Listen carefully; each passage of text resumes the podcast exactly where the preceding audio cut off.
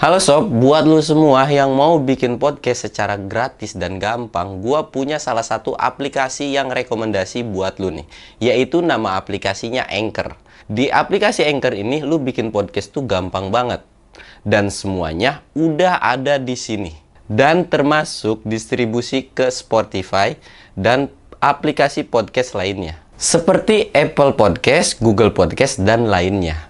Jadi jangan tunggu lama-lama lagi, segera download aplikasi Anchor sekarang juga dan selamat mencoba. Assalamualaikum warahmatullahi wabarakatuh. Balik lagi sama gua Samsul Mister Horror. Ayy. Weh Bang Samsul. Jadi kebenaran kemarin kan nih gue baru turun dari gede nih. Jadi gue di pos 3 tuh kayak papasan sama satu orang temen gue. Jadi kayak ngingetin gue lah ke satu orang gitu kan. Gue nggak tahu tuh bener atau enggak. Ternyata pas gue udah turun bener yang di pos 3 itu temen gue. Jadi gue kayak keingetan satu cerita gitu kan. Ya udahlah bakal gue bawain pada segmen dongeng horor gue kali ini. Dan Buat lo yang pengen support channel gua, bisa subscribe channel gua, like dan komen dan jangan lupa bunyiin lonceng notifikasinya juga. Dan gak usah perlu banyak bacot lagi, kita langsung aja masuk ke segmen dongeng horor.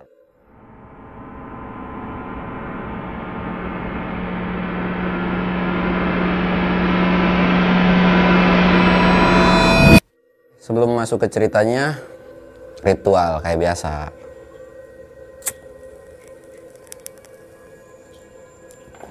Jangan lupa sambil ngopi biar nggak panik.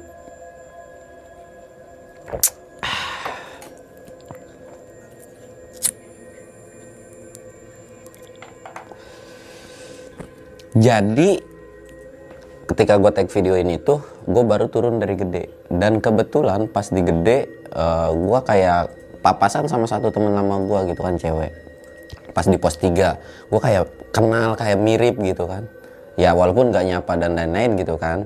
Pas udah turun ternyata bener dia nge DM gua. Ternyata yang papasan di pos 3 tuh dia. Jadi ketika dia uh, udah nge DM gua gua kayak keingatan satu cerita kan. Jadi gue izin dulu tuh sama dia cuman ya dia juga bilang jangan yang terlalu lengkapnya banget gitu kan. Tapi gua akan cerita ini tuh sesuai dengan apa yang dialamin aja. Awal mulanya tuh di tahun 2013 di tahun 2013 itu pada saat gua kerja masih di ya mungkin bisa dibilang perkantoran kali ya. Ya lumayan enak lah kerjanya walaupun kerjaan enak tapi ya duitnya mah kagak ada. Cuman dapat menang apa baju ini doang baju formal doang gitu rapi dan lain-lain. Gue lagi nongkrong di kafe. Lagi ketawa ketiwi lah sama anak-anak gitu kan. Mendadak ada satu cewek nyamperin gitu. Pertama gue nggak ngeh nih sama si satu cewek ini.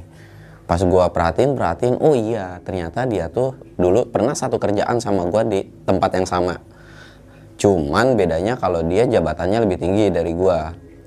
Uh, nggak sempet akrab sih cuman kayak kenal orangnya memang walaupun apa kayak atasan tapi orangnya tuh ramah gitu kan selalu negor selalu ngajak ngobrol dan lain-lain.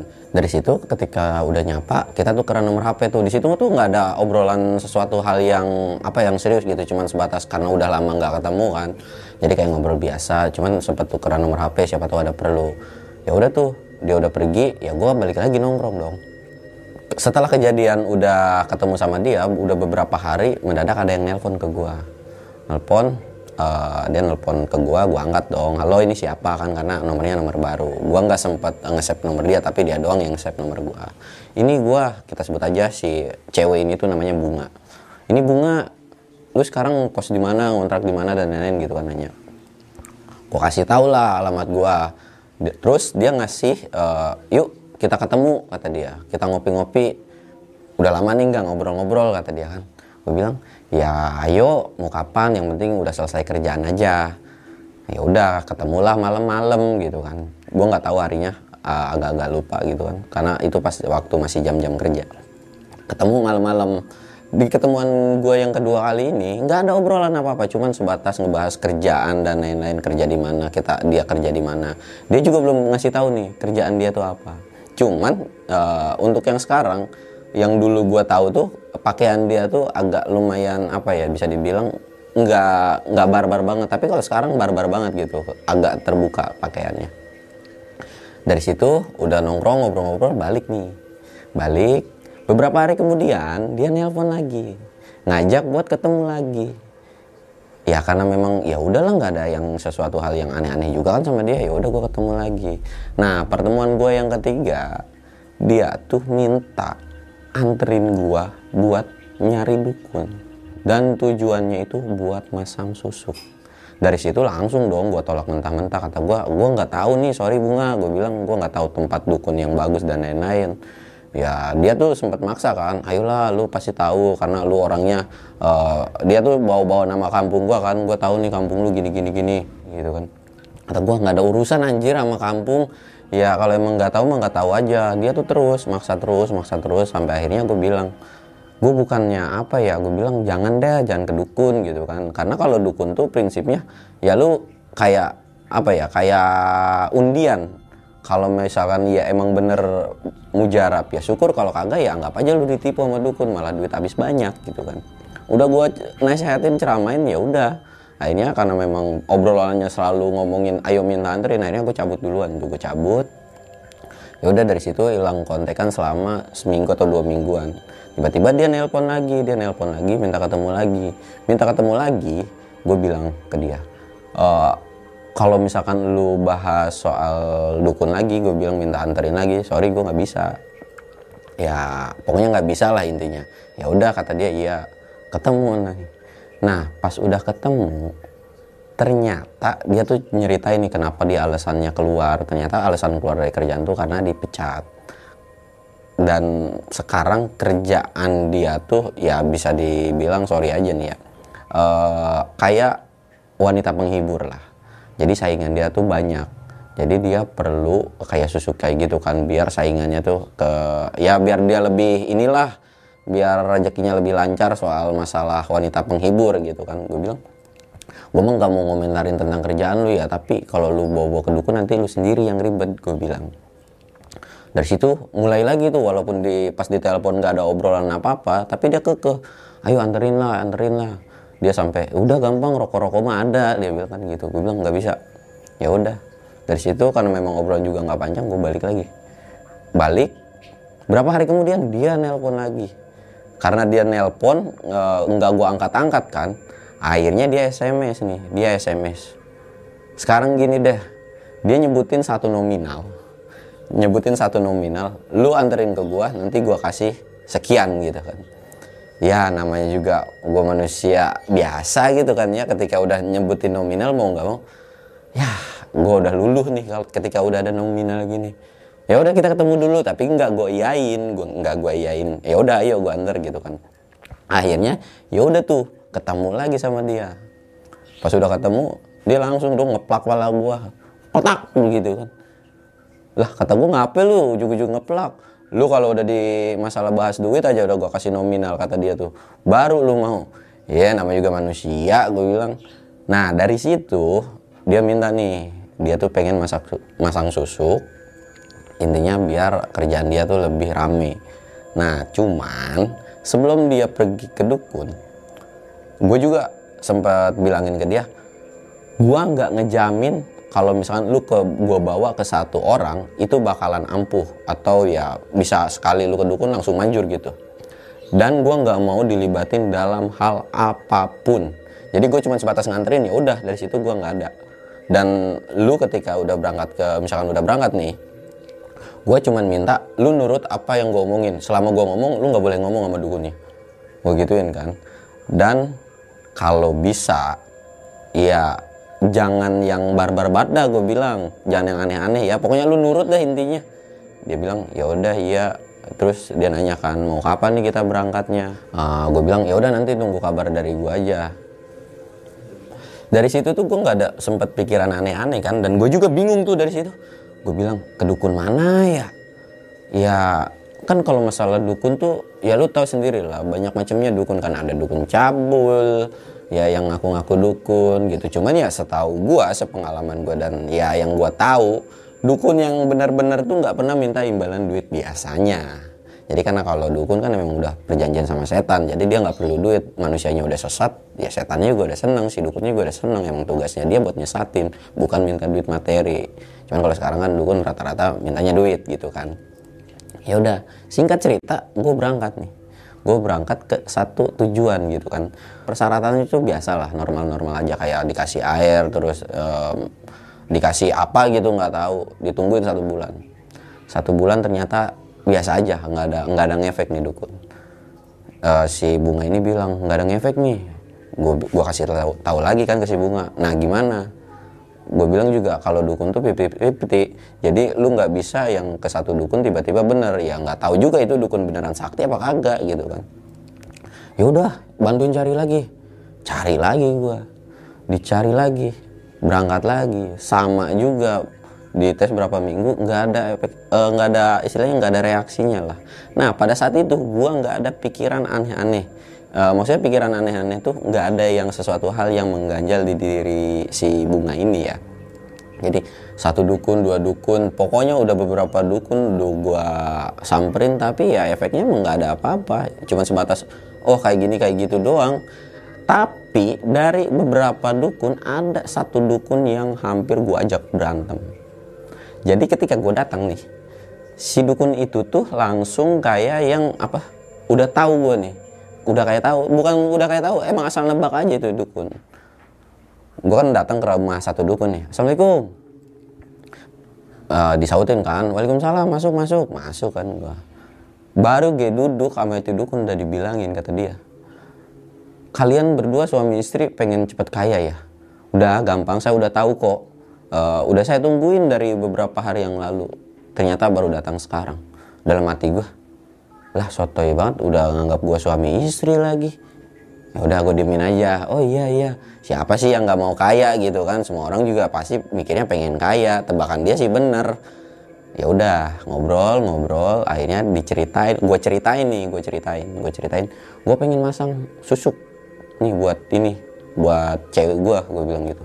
Susuk buat apa? Ya pokoknya susuk biar banyak kerjanya tuh lancar dan banyak yang suka sama dia. Oh gitu. Gampang kalau masalah susuk mah cuman kata dia tuh persyaratannya harus kayak gini kayak gini. Persyaratannya tuh satu harus mandi. Harus mandi dengan keadaan telanjang. Dan itu yang mandiin harus si dukunnya. Gue masih diem gue gua masih diem masih gue perhatiin aja nih. Kedua si cewek si bunga ini harus nginep. Gue nggak jadi masalah kalau si cewek ini si bunga ini harus nginep yang jadi permasalahan ketika eh, dia bilang tuh si bunga harus nginep tapi gue harus pergi. Jadi nggak boleh ditungguin nih. Lah gue bilang lah kok bisa begitu? Gue bilang gue mau nganter ya nganter. Dia berangkat sama gue pulang sama gue lagi. Nggak ada kata gue gue tinggal tinggalin dari situ ya udah obrolan sempat panjang dia ngejelasin nih dia belum belum ngotot. Sampai akhirnya eh, masih gua masih gua pantau lah gitu belum emosi gue belum terlalu tersulut kan biarpun udah dua persyaratan itu udah tuh nggak ada ya udahlah gua nggak terlalu emosi. Dia bilang tuh kalau memang mau masak su- susuk nggak apa-apa. Masnya juga bisa kok alternatif lain dia bilang. Mas bisa miara tuyul nih. Saya banyak piaran tuyul. Gue cuman ngerutin dahi gitu kan. Apaan sih? gitu. Ya udah pokoknya aku bilang bisa apa enggak? Persyaratannya apa? Dan paling parahnya baru dia notokin harga dengan yang harga bener-bener wow gitu kan. Mahal banget anjir masang susuk dari situ ya udah ketika udah obrolan kayak gitu gue langsung bilang ke si bunga bunga ayo cabut yuk. Gue bilang nggak bener nih dukun. Dukun cabul anjir. Mintanya aneh-aneh. Karena di persyaratan yang satu dua tiga ini yang keempatnya tuh saya bakalan totok aura si mbaknya ini biar keluar. Makanya itu alasannya eh, mas harus nggak boleh nginep bareng. Karena kalau misalkan itu nanti ilmu saya ketahuan sama mas ntar malah ya pokoknya intinya nggak seneng kalau gua ada di situ lah. Dari situ gua langsung naik emosi kan gua gebrak tuh sama gua kata gua heh lu niat mau cabul cabul aja gua bilang. Udah kagak usah aneh-aneh merah tuyul segala. Udah yuk bunga cabut cabut gua gituin kan. Udah tuh gue cabut tiba-tiba dukun itu ngotot. Lu nggak tahu apa yang di belakang gua ini ada eyang kata dia. Lah eyang gue bilang. Lu kagak tahu belakang gua ada apaan? Buset, lu kalau bisa ngeliat gue bilang, bu rame banget belakang gua, gue gituin aja kan karena gua kesel. Dia sampai, eh kamu udah ke sini ya harus bayar sekian. Lah kata gua bayar apaan lu? Gue cuma minum air putih doang, itu gue minumnya setengah. Gue bilang, udah yuk cabut. Tiba-tiba keluar nih dari eh, salah satu ruangan lari bocah kecil langsung aja karena gua kesel kan lah iya itu tuyulnya nongol gua gituin baik udah ada situ dukunnya langsung emosi dong emosi gitu. udah lu pergi pergi ya udah gue cabut tuh gue pergi ya intinya ya lu kalau misalkan percaya dengan dukun ya mohon tolong diwaspadai lah. Jangan yang ketika ada persyaratan macam-macam lu tiba-tiba mau nerima percaya ke dukun itu aja. Oke kita lanjut lagi ke ceritanya ya. Nah setelah beberapa dukun udah gua samperin langsung lah mendadak uh, gua tuh kayak apa ya kita nginep. Nginep di salah satu penginapan. Jadi kita sewa satu kamar dalam satu kamar itu gue sama dia doang. Dia tidur kondisi dia tidur kondisi dia tidur tuh kayak udah setengah jam dia tidur lah. Ada sesuatu yang aneh baru gue ngerasain ada yang aneh. Jadi kan tidur pakai selimut nih gue kondisi tidur di sofa. Di selimut itu rambut dia kan kalau tidur tengkurap begini berarti rambutnya ke belakang dong. Kok kenapa tiba-tiba rambutnya itu ada di depan rambutnya tuh ada di depannya si kepalanya. Gue tahu tidur dia tuh telentang. Dia tuh selama gue perhatiin pokoknya dia tidurnya enggak yang usik kayak gimana gimana. Jadi gue samperin pelan-pelan kata gue ini orang tengkurap tapi kok enggak enggak apa enggak kelihatan sama gue gue samperin pelan-pelan gue samperin pelan-pelan. Gue tarik nih si selimutnya. Rambutnya acak-acakan dok. Gue dari situ langsung uh, melipir keluar pas sudah keluar gue bilang itu apaan ya? Wah gue bilang ini dari dukun mana nih? Tiba-tiba ada setan nemplok gitu kan. Gue bingung. Dari situ gue bingung wah gue masuk lagi nih. Masuk ke kamar lagi dan itu kondisinya masih sama. Kondisinya masih sama ada sosok rambut itu lagi. Karena gue nggak mau ambil pusing dan takut apa terjadi sesuatu kan. Gue bangunin dan bunga bunga bangun bangun bangun. Bunga bunga bangun. Dan, tapi kondisi gue uh, di pintu ya di pintu mau keluar gitu kan. Gue nggak mau nengok ke dia karena gue takut tiba-tiba dimunculin bunga bunga bangun. Dia bangun. Tapi gue nggak ngeliatin ke dia. Dia bangun. Apaan sih? Dia bilang. Berisik banget. Enggak yuk kita jalan lagi yuk jalan lagi gue bilang. Jalan lagi ke mana? Ya udah yuk kita jalan lagi aja. Jalan lagi dong. Dari situ gue cuman ngeliat penampakan kayak gitu dong berangkat uh, berangkat lagi ke dukun terakhir. Dukun terakhir yang memang ya udahlah kalau memang ini nggak berhasil gue udah angkat tangan. Berangkat lagi dan ternyata ke dukun terakhir ini tuh benar-benar nggak mujarab juga. Dalam arti ya udah selama beberapa dukun itu cuma buang-buang duit. Akhirnya setelah kayak gitu gue langsung bilang ke si bunga ini bunga sorry nih lu udah habis duit banyak dan lain-lain gitu kan masalah penginapan dan lain-lain tapi lu masih nggak berhasil juga. Ya udahlah mendingan lu stop aja lu percaya diri aja. Toh muka lu cantik kok. Kadang-kadang gue juga suka heran gitu sama yang punya muka cantik tapi ya nggak pede dengan mukanya sendiri kan. Tapi dia kekeh tuh maksa. Ya udah sekali lagi. Dia minta gitu terakhir dia bilang ya udah dah gue pikirin dulu. Pulang tuh kita masing-masing. Pas pulang masing-masing gue bingung gue mikir lagi kan ke mana ya? Akhirnya gue inget satu hal. Ini bukan dukun tapi uh, gue gue punya orang tua kandung kan. Tapi di di sisi orang kandung itu gue punya keluarga angkat bisa dibilang gue diangkat sama satu keluarga. Ah gue bawa nih lah ke Banten gitu kan. Ya udah gue nggak bilang tuh itu tuh dukun atau bukan. Ya udah yuk gue bilang nih gue lagi ada libur libur panjang. Ya udah kita jalan. Jalan tuh gue sama dia. Jalan udah sampai lokasi ke rumah orang tua angkat gue ya udah gue ngucap salam kan. Assalamualaikum. Waalaikumsalam. Masuk tuh kan. Masuk. Pas udah masuk tuh nggak ada obrolan biasa ya. Kayak cuman sebatas ngobrol-ngobrol kecil-kecil lah karena emang keluarga angkat gue gitu kan ngobrol. Nggak ada pembahasan apa pun. Nggak ada pembahasan si bunga ini mau A B C nggak ada. Isinya cuma ngobrol kayak silaturahmi datang malam akhirnya si bunga tidur kan. Si bunga tidur gue belum tidur masih ngobrol sama bokap sama nyokap gue pas udah ngobrol gue ditarik ke dapur. Sambil dijewer begini sini lo bokap gue bilang apa? Lu ngapain bawa itu orang? Setan lu masukin ke sini. Gue bingung dong mana ngomongnya kenceng lagi gue takut kedengeran. Setan. Setan apaan? Orang cewek? Ya gue tahu sih uh, eh, sempat gue ceritain sedikit ya tentang si bunga ini ke bokap gue gitu kan kerja tentang kerjaannya. Gue bilang biarin aja perkara dia kerja apa juga yang penting kagak musik gue intinya kan gitu. Biarin aja lah tiap orang punya masalah lalunya masing-masing gitu kan. Bukan. Dia bilang bukan masalah kerjaan. Lu tahu nggak yang ngikutin dia tuh apa? Kata bokap angkat gue tuh bilang gue sih nggak tahu cuman gue sempat gue kasih tahu kan sempat ada sosok kayak rambut gitu. Lu cuman ngeliat itu doang itu banyak. Dan gue tahu kata bokap angkat gue tuh gue tahu apa yang udah dilakuin cewek ini. Dan tujuan dia tuh dia tahu bener bokap gue angkat gue tuh kayak ngomong bener dia mau masang susuk tapi kenapa susuknya nggak pernah mempan? Karena banyak sosok yang ada di samping dia. Jadi si sosoknya ini tuh sosok yang memang bikin dia uh, kayak apa ya bikin muka dia tuh jelek. Intinya si bunga ini tuh pernah bikin sakit, sakit hati orang. Nah sakit hati orangnya itu kedukun. Nah setelah kedukun ya intinya diguna-gunain lah gimana caranya si bunga ini nggak laku ke cowok atau kalau setiap cowok yang suka sama dia dan ngelihat si bunga itu tampilannya jelek dan bisa ngelihat sosok yang ada di sampingnya itu. Dari situ gue langsung bilang dong lah gue kemarin lihat berarti gue suka sama dia dong. Ya kagak juga itu memang udah lu tahu aja emang kebenaran emang tahu tujuan akhir lu bakalan ke sini ah kata gue kagak ngerti dah ah, udah ribet banget kata gue ya terus gimana? Ditarik lagi kan berangkat. Masuk ke kamarnya e, kamar si bunga kan. Lu lihat no apaan yang tidur? Ternyata di samping sosok si bunga itu ada yang nemenin tidur. Lu pernah nonton Malampir nggak? Uh, yang anaknya Grandong. Kurang lebihnya kayak gitu. Badannya penuh bulu semua.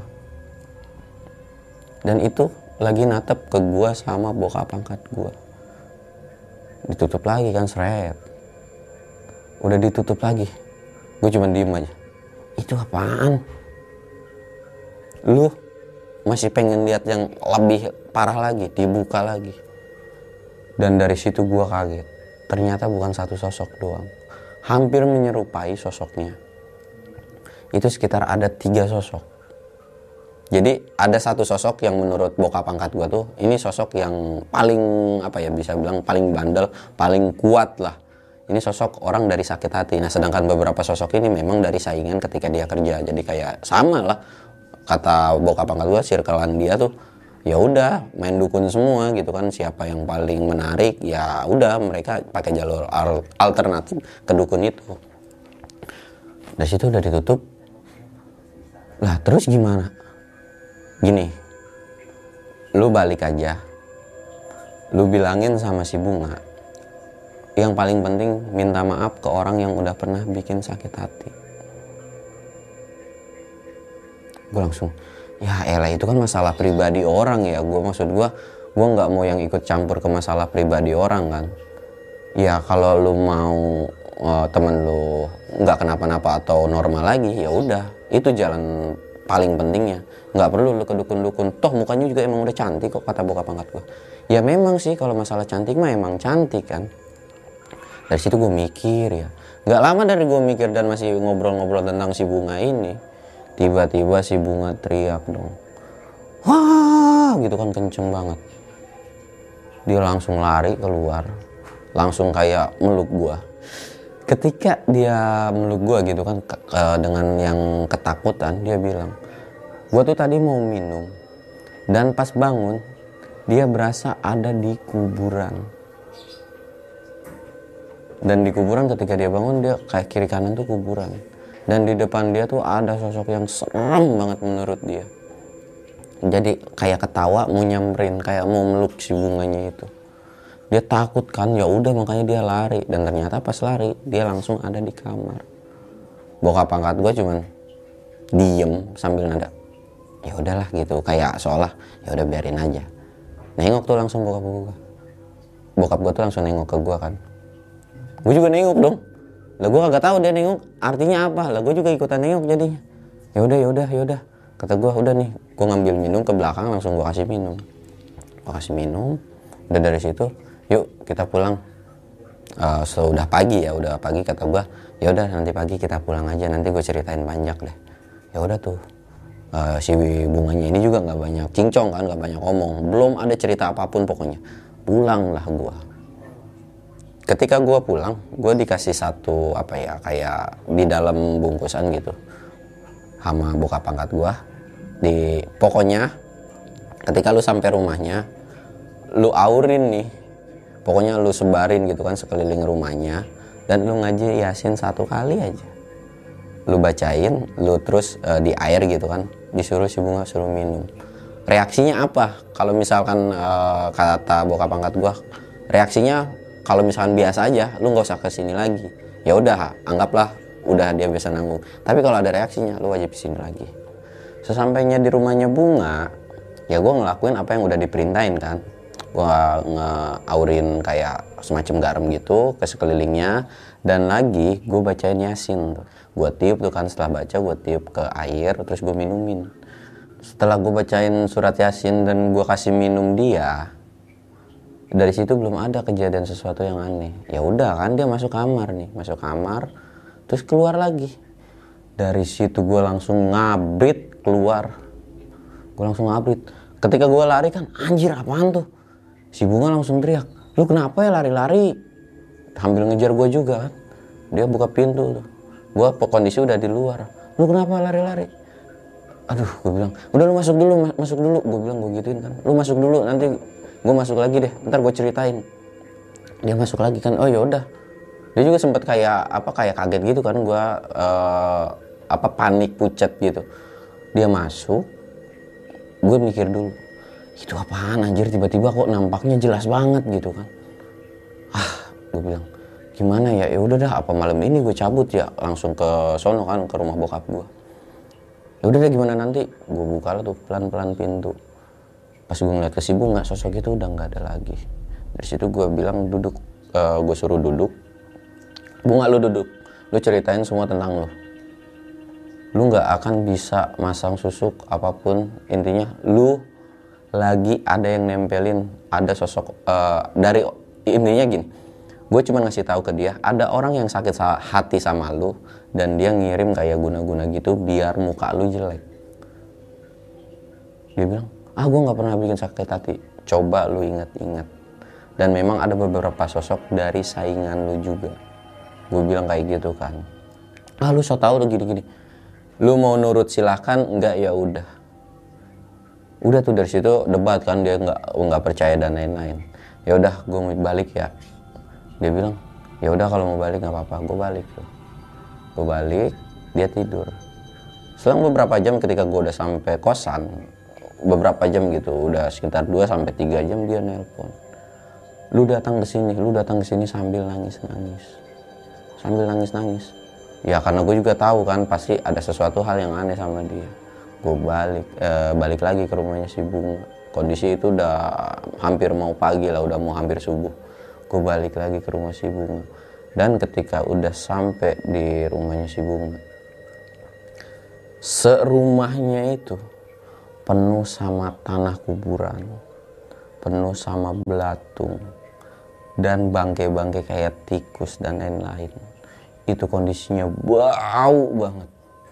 Gue juga nggak tahu itu. Gue nanya ke si bunga kan. Bunga ini kenapa bisa kayak gini? Gue ajak keluar karena kondisinya gue juga nggak kuat tuh nyium bau di dalam. Nggak tahu. Ketika gue tidur dia bangun mau minum lagi. Dia ngeliat kamarnya tuh udah penuh sama tanah-tanah kayak gitu. Ya gue juga nggak tahu ya itu tanah kuburan atau bukan. Cuman ya gue berasumsi ya mungkin biasanya kan orang kalau kena guna-guna itu tanah kuburan gitu aja. Jadi pas ketika udah keluar dia cerita ketika udah minum dia mendadak kayak ngedenger suara eh, manggil-manggil nama dia. Ketika mau ngambil minum tuh manggil-manggil nama dia. Cuman dia nggak yang terlalu meduliin tentang suara itu kan. Cuman makin ke sini makin dekat. Tiba-tiba pintunya ada yang ngegebrak. Bunga ketakutan. Bunga ketakutan balik lagi ke kasur. Karena memang takut kan ya udah. Dan beberapa suara itu tuh kayak beberapa menit hilang gitu kan. Dia coba berani keluar dan pas keluar tanah dan lain-lain itu udah ada di depannya. Bunga shock dong. Mau masuk lagi ke kamar dia mau nelpon tuh mau nelpon gua.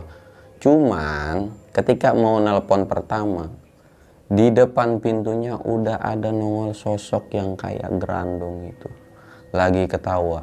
Bunga manggilin nama-nama bunga terus kan. Nah si sosok ini tuh nyamperin ke si bunga. Nyamperin terus ke sosok si bunga. Nggak tahu gimana kata si bunga tiba-tiba ketika mau deket kayak mau ngerangkul gini sosok itu kayak mental dan hilang. Kata si bunga tuh dari situ langsung lah dia nelpon gua kan. Makanya gua langsung sempet langsung datang. Dari situ dia baru percaya. Dia nanyain dong solusinya gimana. Yaudah daripada gue juga stres nanti ikut-ikutan stres kata gua yang awalnya lu cuman minta ngantri gini yuk berangkat. Berangkat lagi tuh gua ke bokap angkat gua. Berangkat dari situ eh, singkat ceritanya udah sampai tuh. Langsung dari situ bunga nangis di depan bokap angkat gua karena sebelum di, pas di perjalanan tuh gue bilang ke dia lu wajib ceritain kata gua. Lu wajib ceritain semuanya. Diceritain tuh panjang lebarnya. Ternyata si bunga ini memang pernah bikin sakit hati orang. Intinya ditolak lah karena nggak tahu alasannya kayak gimana. Dan memang dari persaingan pekerjaannya itu memang ya parah-parah lah. Semuanya pakai jalur dukun. Oke kalau misalkan lu ngedengar suara-suara ya agak berisik. Sorry banyak jadi gue lanjutin lagi nih ceritanya jadi setelah pul uh, gua nganterin lagi ke bokap angkat gua si bunga ini tuh langsung kayak nangis di depan bokap angkat gua. Ternyata dia bener dong pernah bikin sakit hati orang dan ternyata dia juga nggak tahu kalau efeknya tuh sampai kayak gini. Dan dia juga mulai sadar ternyata bukan karena memang mukanya nggak cantik. Jadi dia juga kayak sadar oh ternyata dia tuh ada yang ngeguna-gunain gitu dari situ bokap angkat gue juga karena memang nangisnya beneran gitu kelihatan sedih. Dan ini bokap angkat gue cuman bilang ya udah yang penting lu minta maaf. Insya Allah di sini dibantuin nanti gimana caranya buat musir yang ada di sebelahnya itu. Tapi tetap poinnya lu harus minta maaf. Karena kalau misalkan lu nggak minta maaf nanti otomatis uh, dia tuh bakalan terus ngirimin lagi terus ngirimin lagi sampai si cewek ini bisa dibilang sampai gila mungkin. Dari situ ya udah dia uh, intinya ngobrol panjang lebar kan nyeritain tentang dia dan bokap angkatku juga nyuruh ya udah lu mendingan tinggalin aja kerjaan yang kayak gitu. Karena menurut bokap gua uh, bokap gua tuh persaingan kayak gitu tuh di antara kerjaan kayak gitu tuh udah pasti bakalan bawa dukun ya. Intinya lu saling ngejatoin lu mainnya dukun terus dan lain-lain dan nggak akan ada habisnya lah. Lu dukun ini nggak manjur lu bakalan cari dukun yang lebih sakti dukun lebih sakti lagi. Lu cari lagi lu cari lagi dan akan terus kayak gitu nah dari situ setelah udah panjang lebar udah tuh kan kita lanjut tidur. Tidur paginya uh, bokap gue tuh kayak semalamnya itu sebenarnya kayak ngedenger dia lah, tumben nggak bukan tumben sih lebih ke ngaji satu malam satu malam itu ngaji. Dan ketika pas udah pagi bangun disuruh minum doang. Ya udah ini minum. Minum dan disuruh beberapa airnya tuh kayak disuruh mandiin mandiin aja sekalian baca bismillah. Dan di situ langsung disuruh sholat kan. Lu wajib rajin sholat kalau lu mau dijauhin sama yang kayak gitu udah setelah kayak gitu diceramain ya udahlah. Gua nggak ngelihat sesuatu hal yang aneh lagi kan. Bokap pangkat gua juga nyuruh ya udah kalau memang udah nggak ada apa-apa pulang aja. Nah ketika sebelum pulang dan gue memang beberapa hari nginep di situ gue mau pulang nih kan. Kondisi si bunga ini udah jalan. Kondisi si bunga udah jalan gue salim karena mau buka pangkat gue gue ngeliat ke belakang dia itu masih ada sosok yang ngikutin gue langsung nanya dong sebentaran gitu kan. Lah kok itu masih ada yang ngikutin? Udah nggak apa-apa kok. Dia nggak bakalan ngeliat dia nggak bakal ngerasain apa-apa. Sosok itu bakalan terus ada sampai si orang yang sakit hati ini benar-benar maafin lah kenapa nggak diusir? Iya kalau masalah ngusir dia bilang gue nggak bisa. Cara ngusir kayak gitu tetap aja akan balik karena permasalahannya orang dibikin sakit hati itu parah lah. Intinya kalau udah hilang bakalan ada lagi bakalan ada lagi dan itu beneran nggak bakal ngeliat nih si bunga. Gue terus mastiin ya karena gue juga takut kenapa-napa karena kan dari awal sama gue terus gitu. Iya nggak apa-apa. Gue langsung minta dong ke buka pangkat gue gimana caranya gue juga nggak bisa ngeliat? Udah nggak apa-apa lu udah biasa. Gue sampai mohon-mohon itu gue bilang udah gue juga nggak mau lihat akhirnya buka pangkat gue cuman ngusap muka gue dong begini doang udah lu sana pergi. Dan itu ngilang. Gue nggak ngeliat apa-apa lagi. Akhirnya gue pulang. Setelah gue pulang gue juga pamitan udah ya bunga. Lu udah tahu kan harus kayak gimana kayak gimana. Dari sini ya udah lu jalanin hidup lu normal-normal aja. Nah setelah kejadian itu uh, gue masih ada kontek-kontekan kayak telepon dan lain-lainnya. Sempat beberapa ya sekitar 2 sampai tiga bulan tuh masih ada. Dan dari situ gue nggak nemuin uh, dia tuh nggak ngontak gue lagi tuh. Udah udah dari situ hilang lah dia. Hilang lah dia. Nah terakhir itu gue ketemu kemarin banget di pos 3 gue sempet kayak mau nah, nyapa tuh di pos 3 tapi gue nggak berani kan. Eh ternyata pas gue udah sampai turun gitu dia ada nggak yang ternyata bener itu orangnya. Dari situ gue belum nanya lagi nih. Gue belum tahu lagi cerita dia tuh kayak gimana setelah udah diobatin kayak gitu kan. Karena beberapa bulan masih sering ketemu sama gue itu dia kan dia bilang dia udah nggak ngalamin gangguan apa apa dan menurut dia juga dia juga udah ninggalin uh, profesinya itu dan dia udah kerja kantoran lagi Oke, mungkin segitu aja cerita dari gua. Gimana menurut lo? Ya mungkin kalau misalkan kurang serem ya nggak selamanya gue juga ngalamin hidup yang serem-serem banget gitu kan. Tapi di cerita ini gue pengen lu ngambil hikmahnya aja sih.